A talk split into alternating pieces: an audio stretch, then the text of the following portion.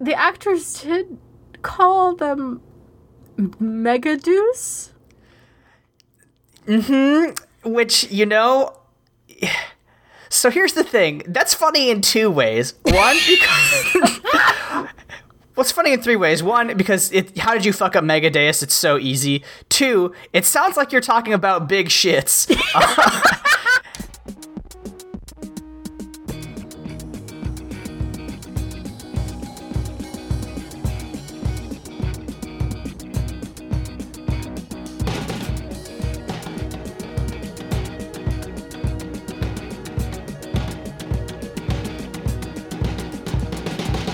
Welcome to Mortified, the Friendship Quest, a podcast where two long distance friends bounce media recommendations, all in hopes the other will like it.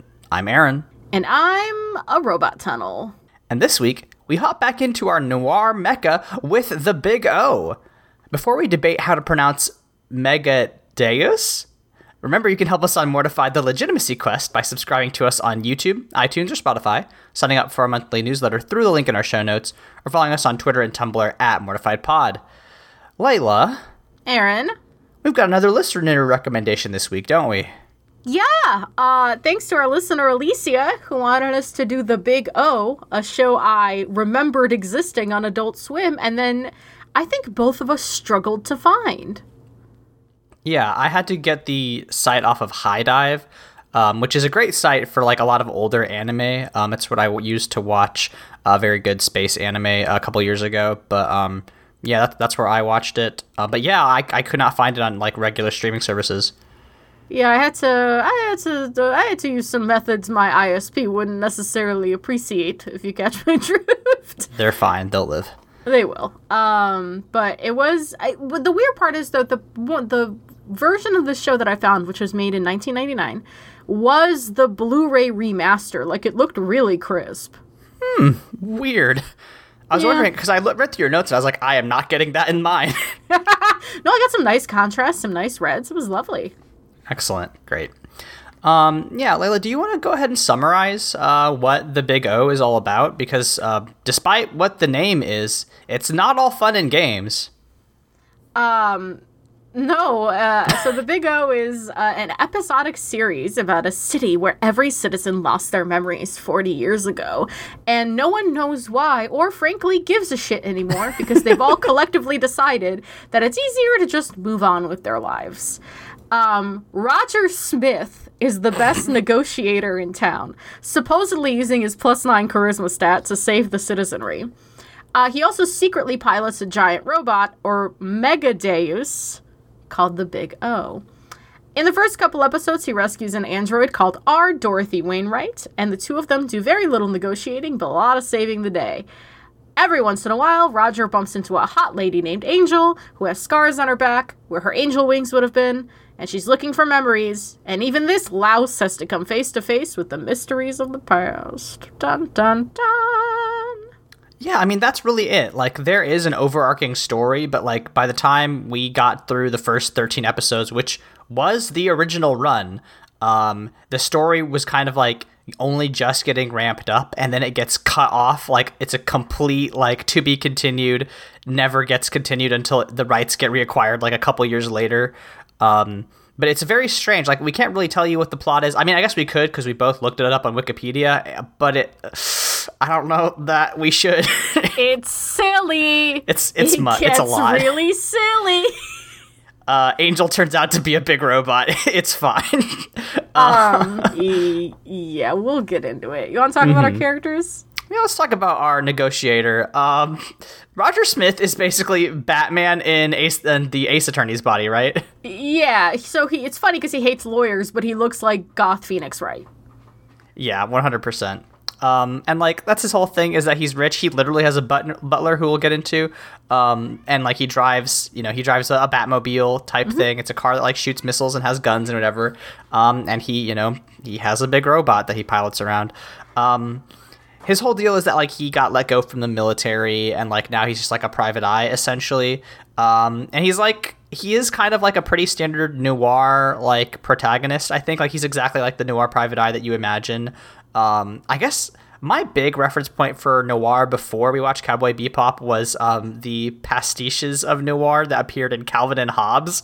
Um, but like that's kind of what I imagine him as, down to him imagining himself as like kind of a moody, you know, detective uh, that's like always in his whiskey, but he's actually just kind of a dolt. um, Yeah. but yeah, that's Roger Smith basically. What do you what do you think about him? My question is Does he suck at his job? I mean, he gets results. Does he? Okay, because, okay, so Roger Smith is a negotiator. We see him negotiate mm, three times in 13 episodes. Uh, and he fails all three negotiations. Yeah, he does kind of suck at them. I think he just gets by on being big and hot. I mean, that's that that makes sense. If I was Roger Smith, I would try to do that too. But yeah, I mean, like the first one, like he gives up the money and then he has to get the money back in it with a it's like a rocket boosted suitcase, but then they shoot it and then the money just all falls out. Uh, did you notice uh, when he goes to the farm? Because Roger is very big. That's a capital B big. He's a large triangle shaped man. Did you notice he was comparatively small to everyone on the farm? yeah, like they're all just like huge potato men, like enormous hulks. It was very funny to see him just like a little guy. I would have loved to see them in not Gotham, but it is Gotham, but it's not Gotham. Well, I mean, so the thing, this is going to be, this is a stupid comics thing, but like, so Gotham is based on Chicago, right? That's my Sure. understanding. I don't know. Okay. I believe that's true. And then Metropolis is based on New York. But this is just New York City because they talk about the Hudson River and they reference JFK Airport at one point. So I'm pretty sure Paradigm is just is just New York City. All right, great. Okay, not that it doesn't matter. Like I just I just thought that No, was I just, I just, it, I just am picturing Paradigm City, and it's all in domes now. Mm-hmm. You know, oh, what a wild little parallel universe they've invented. Okay, but they still celebrate Christmas. Yes, that's true. That's a very important thing. Very important, and it's more corporate now than before, which is Um, Yeah, it's it's like Paradigm Day or some shit, but Yeah. it's fine. Um, I just should we cancel Roger Wainwright? Is what I'm thinking. Or what are we Is- canceling him for? Is he just too horny? He, you know what's funny? He is, but he doesn't do anything about it, which I think is fine. I guess that's nice, but like he's always like the first time, like the second time he meets Angel, he's like, "Oh, I've seen those curves before." Oh, yeah, it's that like, was gross. sir. We live in a society. You can't just say that. That was gross. But on the flip side, when him and Angel are trapped in that building and she's too hot, like physically hot, and she like strips down, he doesn't make a comment about it. He makes some Yeah. like corny goofball comment where he's like, "Oh, I'm trapped in this house with a beautiful woman, and she's not throwing herself in my arms to protect her." I was like, "All right, sit down, cringe, cringe bastard." Um. I think if we're gonna cancel him for anything, it's for Yeah, no, actually, we'll get to that. star. hmm we'll get to that. Sorry, I forgot about the actual cancellation, uh, which we will get to. Let's talk about uh, his his ward. Uh, how you feel about our Dorothy Wainwright? Oh God, I love her so much. Kicks ass. Um, she's. I mean, she's. I love. So she's an android shaped like a girl. Specifically, she's shaped kind of like the the women bathroom signs. yeah, like she that- has a permanent metal skirt. and um she's very uh she like tries to imitate humans. There's a lot of smaller arcs about um how you know she learns to play the piano with more heart. She gets a cat at one point. Um there's there's a lot of stuff like that. But my favorite thing is when she does freaky robot shit on purpose. Like she'll just contort herself. She'll fling her weird little metal body around it's dope. Uh, I don't get to see a lot of girl androids actually get fu- like her little headband is a CD-ROM and it has a light, and sometimes she'll pop her forehead out just to have a flashlight. She rules. I love Dorothy. She's great. I mean, like, yeah, I think we've been established as being fans of like the father daughter combo on this show, and I mean, it's it's an effective archetype, right? Um, you know, I, I guess I'm thinking of that character from Bioshock, Elizabeth. I feel like that's probably a pretty common uh, trope, but like even like I don't know why I'm pulling all these video game references, but also The Last of Us, right? Joel and Ellie, like this is a thing that's been done, you know, for centuries, right? But um, you know, I think it's I think it's effective because it's like it's nice to see someone being like, okay, I'm going to help somebody out. Uh, you know, this this girl is you know you know a manufactured person, right? So she doesn't really have a place here. I'll take her in. Um, she is required to wear all black because that's Roger's stupid uniform requirement, uh, which she hates. Um, and she's like, you know, you're a fucking louse, Roger Smith. And he's like, yeah, that's not the first time a woman's called me that. uh, um, but yeah, I, I love Dorothy. Uh, then there's Norman, and the funny thing about Norman is that uh, so me and you both did some Wikipediaing, I think, independently, uh, and I found out that one of the writers on the Big O wrote on Hellsing, which I don't know if you're familiar with Hellsing. I know you're extremely familiar with Hellsing. I'm extremely familiar with Hellsing, but it, do you remember? There's a scene. Norman is the butler, right? He's the Alfred. He's Alfred, yeah. And he's extremely cool because he he like knows how to uh, maintain this giant robot and nobody knows why or how but nobody questions it um because again everyone lost their memory so he just like knows how to do it without knowing why and um he also during the cat episode levels what was it it was like a 50 cal It's it's a 50 caliber machine gun. yeah. Yeah, out of nowhere, this this skinny old man, and uh, you know, when when Roger's like trapped underwater, he's ready to go on a rescue mission. Like it's a whole thing. I realized literally a minute ago that he is Alfred, but he's also the butler from Hellsing, who is Oh. extremely cool and does a lot of murders with wires. So if the Hellsing writer was involved anywhere, I do think he was involved with Norman. Is the thing. Yeah. Oh, one thing I forgot to mention uh, regarding um, c- like credits is that Roger Smith is voiced by Steve Blum, uh, who is you know just a huge, huge person in the voice acting industry. You probably know him as uh, Spike Spiegel or uh, Orochimaru. um, so huge. And then uh, Layla, you also looked up who voices Dorothy, which um, very, very loyal listeners will uh, recognize. It's our girl Shion Uzuki from Xenosaga. Yeah, I bet you didn't think you were going to get a callback to the Xenosaga franchise, did you, listeners? And then I couldn't unhear it. Yep, I was like, I know, I know who voices this. I just don't know who it is. And then when you pointed it out, I was like, oh, this is obviously uh, Doctor Doctor Uzuki, of course. Uh, and then Angel, who, whenever her and uh, Roger would talk, I would like some weird scratch was happening in the back of my head. I was like, something's right about this, and I don't know what. And I looked it up. She's Faye fucking Valentine. Yeah, yeah. So Spike and Faye just got brought back here because the voice acting industry is three people wide at any given time. yep. So yeah, I mean, Um, do we have thoughts on Angel? I mean, she's, uh, you know, I like that her hair changed sometimes. Yeah. That was neat. Uh, I'm distracted by the fact that she's a robot. Do you have any thoughts on her? Yeah, I could have gone without learning that she was actually Big Venus at the end. Um, you know, like I think I think she does a fine femme fatale. Um, she's pretty hot. That she and she doesn't she like kind of has this weird love hate relationship with Roger, which is completely fine. Yeah. I I really wish she wasn't a big robot. yeah. Um, so I, I added uh, Major Dastun on here. Um, poor guy. Yeah, I mean he's just like a cop in a city full of big robots that co- literally every episode because this is episodic, right? So the Mega Deus has to show up every episode. So like you know, there's a big kaiju fight every episode, and poor fucking Dan Dastun is just like, well, I've got a gun I've got a gun. I've got some cops, and that's it. and a French girlfriend, I guess, in that one episode.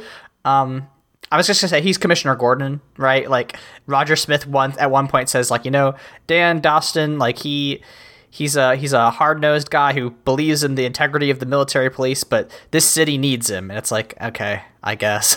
He's the Gordon to Roger's Batman, but he's also um he's the Zenigata to Roger's Lupin. Like there's just enough of like a vague homoerotic antagonism between the two of them that I was like this is goofy, you know. Um but uh yeah, he's just a real tired man and uh listen, we've we've established ourselves as an ACAB podcast, but he is a good character. yeah, yeah. I mean, this is a fictional universe where cops are useful, so he's fine. Eh, sometimes they are ruled by an awful mega corporation, so Yeah, I mean, what are you gonna do? Um, speaking, Speaking of, of- mega corporations, I just don't know that we can say much about Alex Rosewater. He sure wears a white suit. yeah, I mean he's the in every Studio Trigger uh, anime. There's a you know billionaire villain. That's Alex Rosewater. Um, he gets a big mech at some point and kills his dad. It does not matter. Nope. Uh, he sure is. Uh, and he's supposed to be like the big shadowy villain. I'm not sure it works. it's Um, it's for- whatever. it's fine. For reasons I think we're about to outline. Yeah, yeah, but you know, he he he serves a purpose. It, it's it's nice to know that somebody's pulling the strings, even if we don't know why. It's just like okay, something's going on here, and maybe that mystery is what made me appreciate the show in the first half. yeah, the second half dragged a little bit. Um, so before we move on to our talking points, um, I did I do need to settle something. So both Aaron and I, uh, Aaron, you watched the first couple episodes subbed, right? Yes, unfortunately. Okay, so Aaron watched the first couple episodes subbed. I did not. Um, the giant robots are called Megadeus, as in big god. yeah, literally, is- it's not subtle. Um, the the big O when when he activates ev- uh, the the phrase you know, cast in the name of God, ye um without sin, right?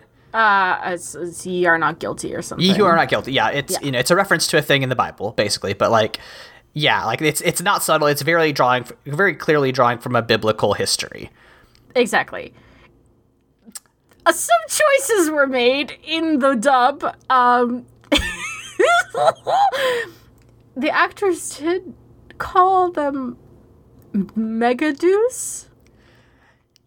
Mhm, which you know. So here's the thing. That's funny in two ways. One, because. Well, funny in three ways. One, because it, how did you fuck up Megadeus? It's so easy. Two, it sounds like you're talking about big shits. Wait, hold on. I got a third one that's very specific Yeah. to this podcast. It did every time make me think, you mega douche. You do, you mega douche. God, I cannot wait for the basketball crossover where they all play in mega douches. Oh my god, I would I would kill God with my bare hands for a noir anime sports show. Yeah, it's that's it. Yeah. So um, uh, I did pull out a poll on Twitter, just so we're clear. Uh, so if you voted in the poll, thank you. Very high participation in the poll for polls I usually put out. Um, it, is a 78 to 21 uh, Megadeus to Mega Megadeus. So thank you, uh, fo- folks who, who voted fucking correctly. yeah, thank you. God, please. Um, anyway, we had to get that out of the way because it was so. Because I was like, ah, I really, I really want to be able to play Stardew Valley while I watch this.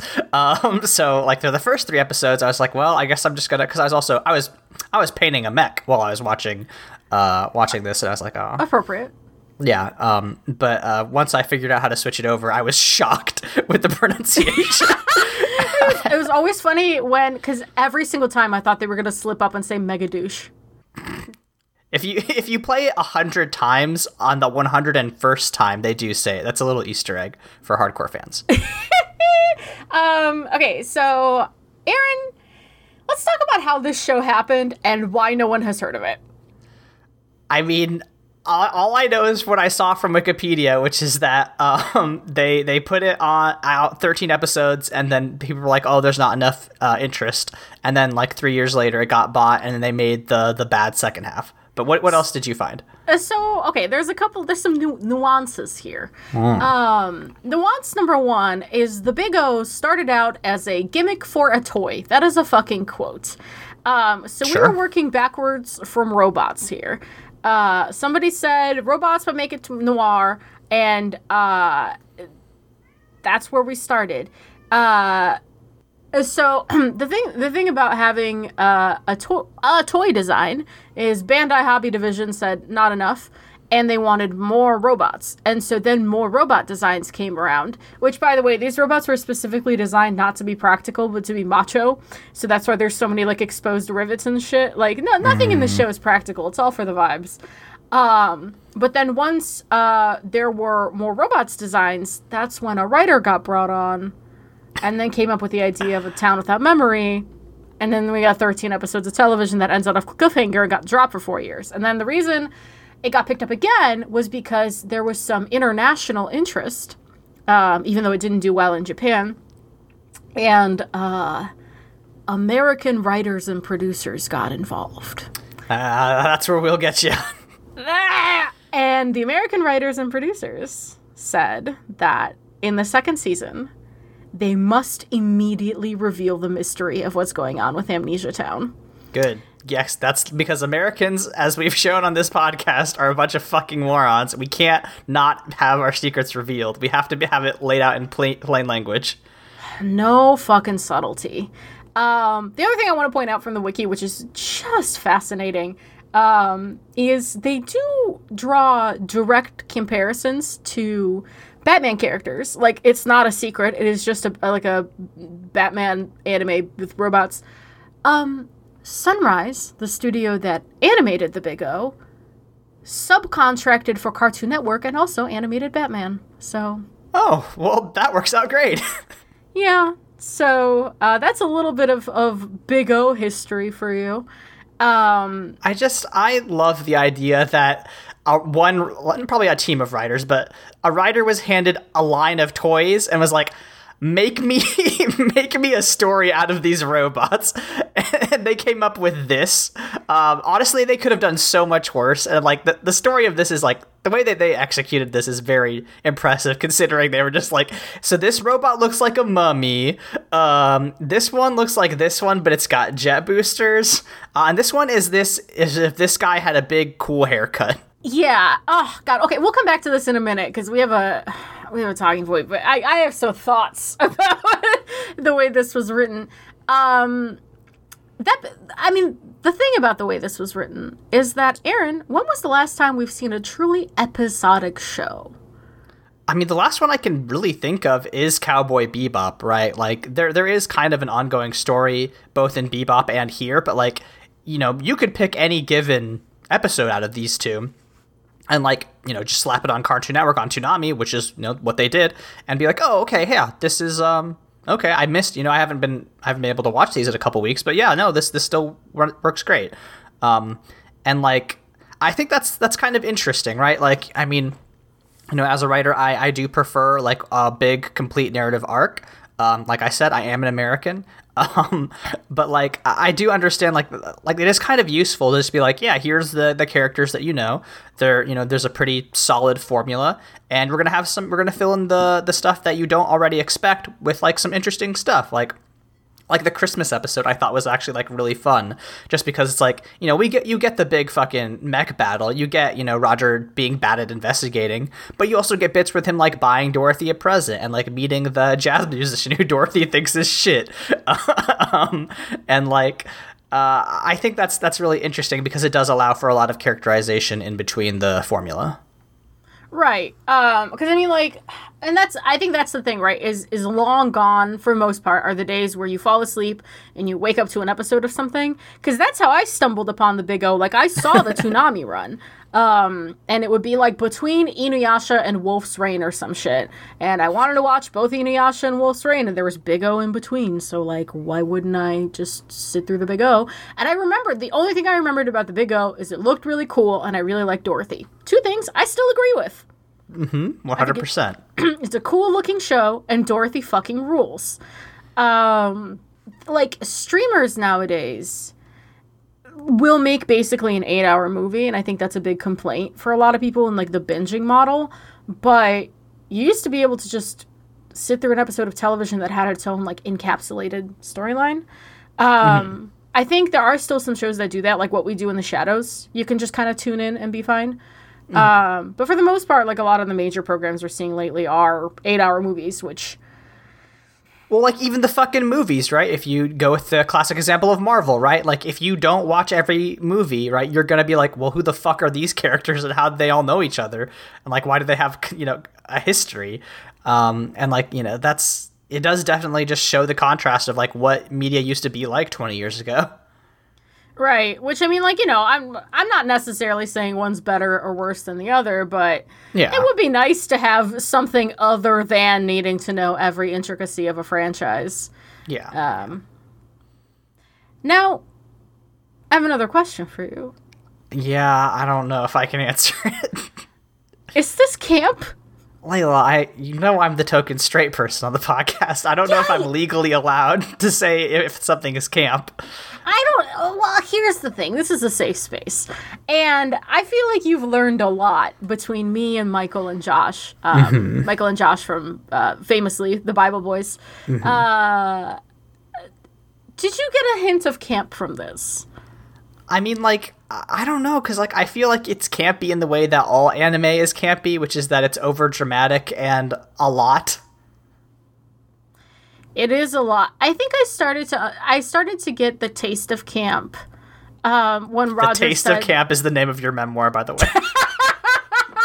Oh man, uh, the the taste. I started to get a little a little taste of camp when Roger told uh, Dorothy that she has to wear black to live in his house because we love a stunt queen.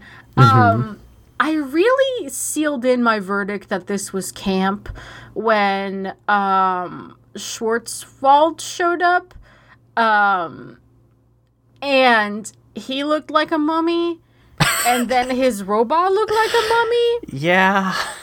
And then Roger said the phrase, unbroken, it's now time to face the darkness inside me. And I was like, no, this is camp. But see, here's the thing. Like, that's a line that would not be out of place in a Kingdom Hearts, but Kingdom Hearts isn't camp, I would say. Right? You're not wrong, is the thing. I think So, just, like, what is the difference? I mean, there's not enough stunt queens in Kingdom Hearts. If you, ju- like, I think you could say 358 over 2 is camp because the organization is camp. Okay, yes, I'll agree with that. But the franchise at large is not camp because there's not enough stunt queens. Okay, Um, so is camp like people who are being a lot on purpose versus people who are being a lot um and they're just annoying? it's an inherent allotness that is so bad it's good. Um, and I think, listen, a Dorothy clone shows up as Little Red Riding Hood and tries to kill Roger. That's pretty camp. I mean, maybe. I It's guess. just such a like it's just such a commitment to the aesthetic that it's it's it's borderline in, insane. I suppose, right? I- i- If you're willing to to go all out in the ways in which that the show does, I, you know, I don't want to make be making any definitions, but I, I can understand what you're saying. Like there are parts of this that like wraps all the way around. Like there's a bit where there's a bit where there's like a ghost mecha that shows up, and like everybody's like, oh, you don't you don't have to be afraid of ghosts. Ghosts aren't real. But then it is very much like a hundred foot big weird potato sack of ghost, and it's like, okay, if this was if they were trying to make me actually be afraid of this, I think this would be stupid. But because they're just like, yeah, whatever, it's a big fucking weird ghost, it's like, okay, I get it. I yeah, exactly. I think eh, listen, I don't know if it's it's it's wholly committed enough to be camp, but it it teeters on it in a way that I find very enjoyable. So, I mean, I think what it boils down to, though, is just like, you know, does this does this show work for us? Did it work for you? Kind of is my honest answer. Like like all the stuff that we were talking about like that we enjoyed right? The characterization the non-overarching story stuff like i think really does work for me right? I love i love norman. I love roger. I don't love roger but i love the ways in which everybody like interacts with him and is like god you're so annoying. Um i think that's fun you know? I think dorothy you know i just love a, a, a robot girl in general um you know especially one that's like kind of mean. Um so like you know i think dorothy's great and I think you know I think the robots were cool. You, you know, they're they all had like different distinct designs. Like the Megadeus, like it has you know it has the fucking you know like biblical scripture that rolls across its chest in like a text crawl um, every time it launches, and then it's also got like like Points eyes. Yeah, I mean it's really good, but like also its eyes have like these these marks that look like it's like crying blood. Um and like that's really great. I love that shit. Um but like um you know, a lot of the overarching like big capital S story stuff I thought was nothing. Um maybe not nothing, but I thought I was like I don't I don't get where this is going. Um and, and, especially the relationship between Dorothy and Roger at the end really soured for me. Oh my We'll god. get- okay, yeah. we'll get into that at the end. Fucking. uh, It did. It worked for me for all the same reasons you just listed. Were like baseline, all of the elements are fun. Um, I again love the big robots, love Dorothy, love all that. I even I like, just like you said, I like Roger getting shit on by everybody. I think that's a fun. It's really good. If you if you make over a billion dollars a year, you deserve to have everybody talk shit at you. exactly, and he takes it pretty well. You know, uh, He accepts it. uh, my problem with the show is that it is so derivative of everything else that I I was just getting distracted by comparisons. So the noir thing, we have Cowboy Bebop, and not to mention the same voices, so I can't stop thinking about Cowboy Bebop. Yeah, like you can't cast literally the same voice actors and not invite that comparison. Right. Uh, and then, you know, when we read the summary for season two, immediately all I could think about was Evangelion. Um, there were a bunch of other comparisons that I was just like, every single time something happened, I would just draw it and be like, oh, this was like this other anime that came out around the same time. So it was just nothing wandered far enough away from something that's already been established by another narrative for me to like get attached to it and think it was like fun enough for me to invest time in season two.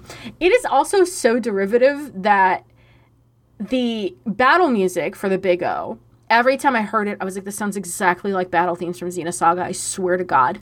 Oh. And this is the sound clip I was looking for earlier.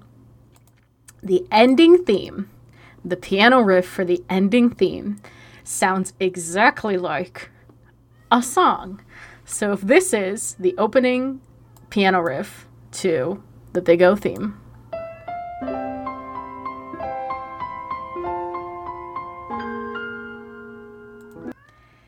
Sounds exactly like Celine Dion's It's All Coming Back to Me Now. No way.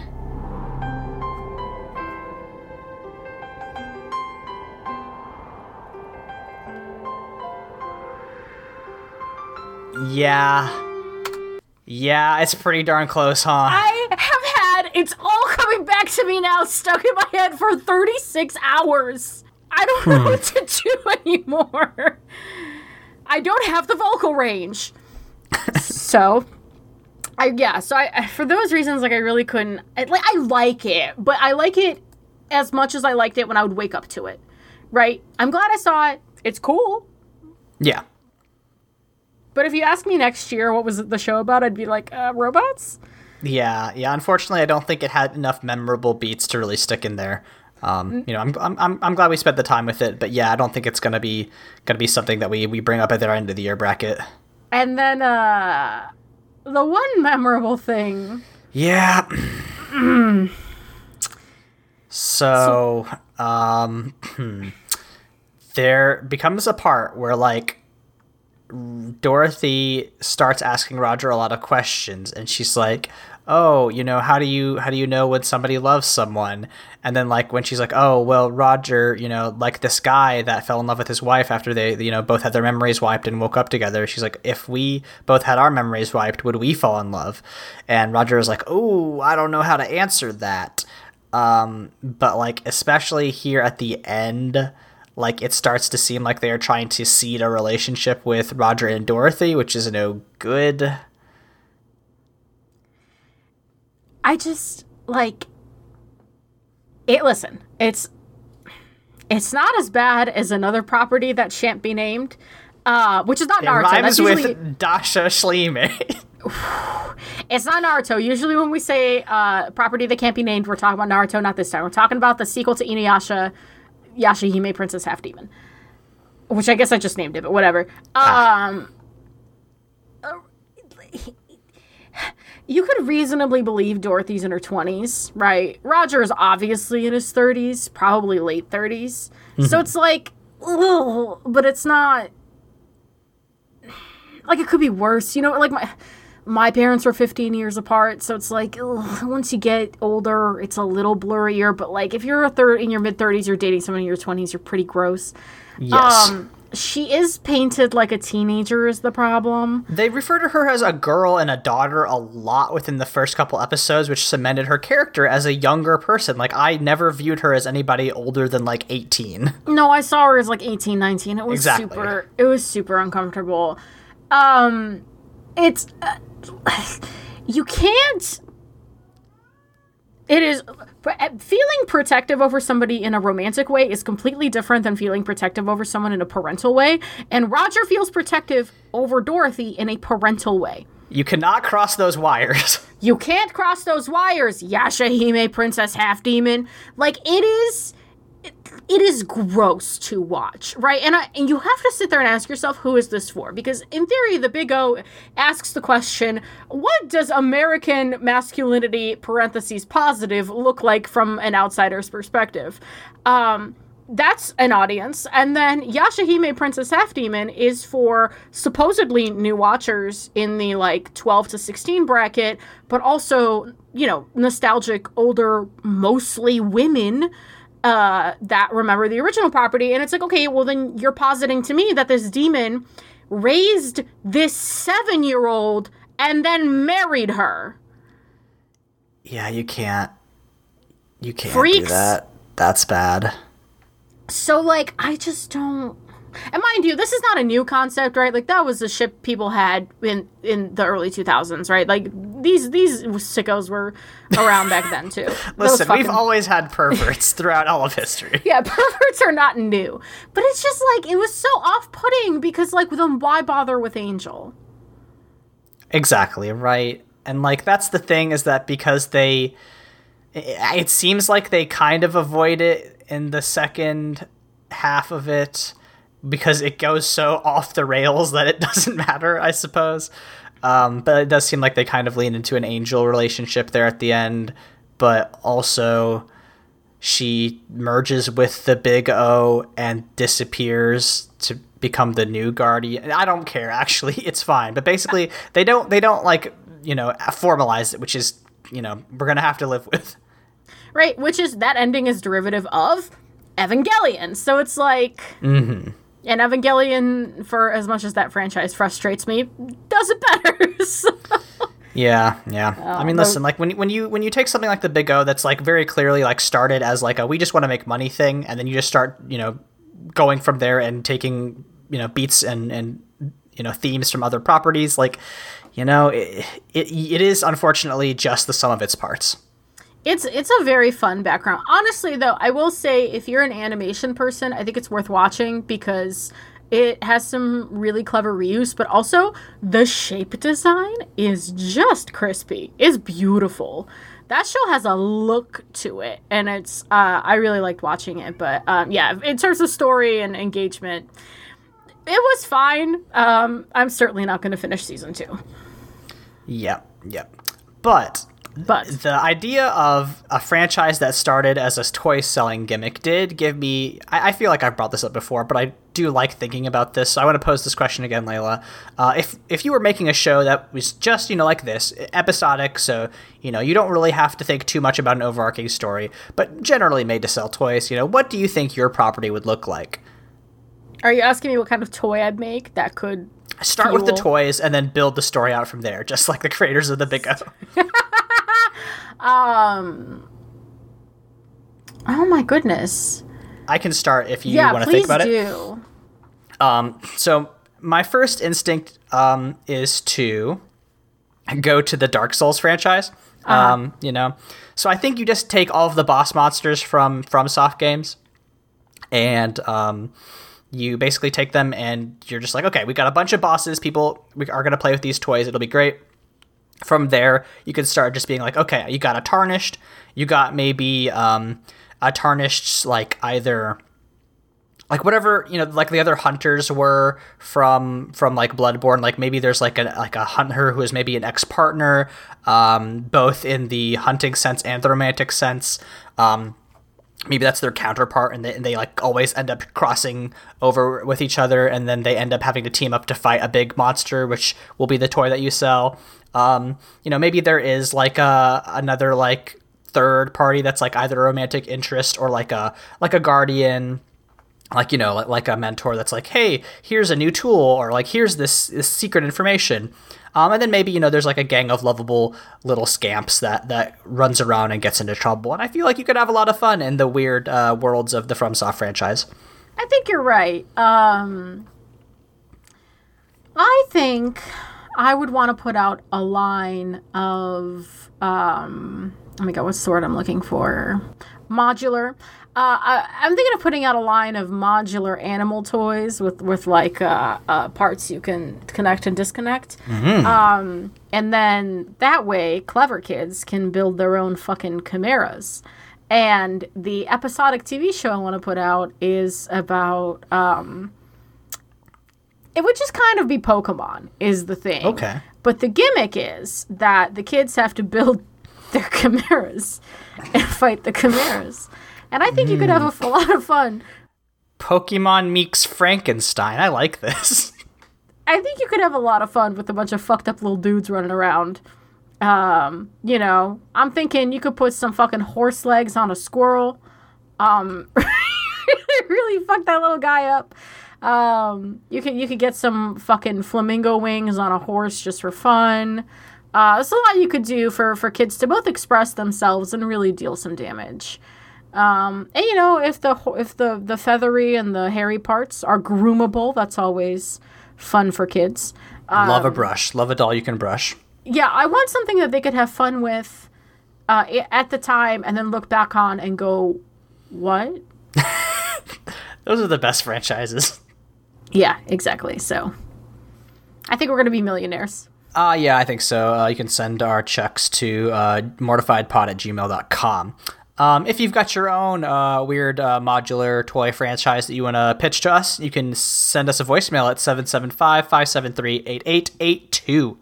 Um, and we will, you know, maybe we'll read it on the air. Maybe. If, Maybe. if we like you enough, we'll do a whole episode based on your recommendation.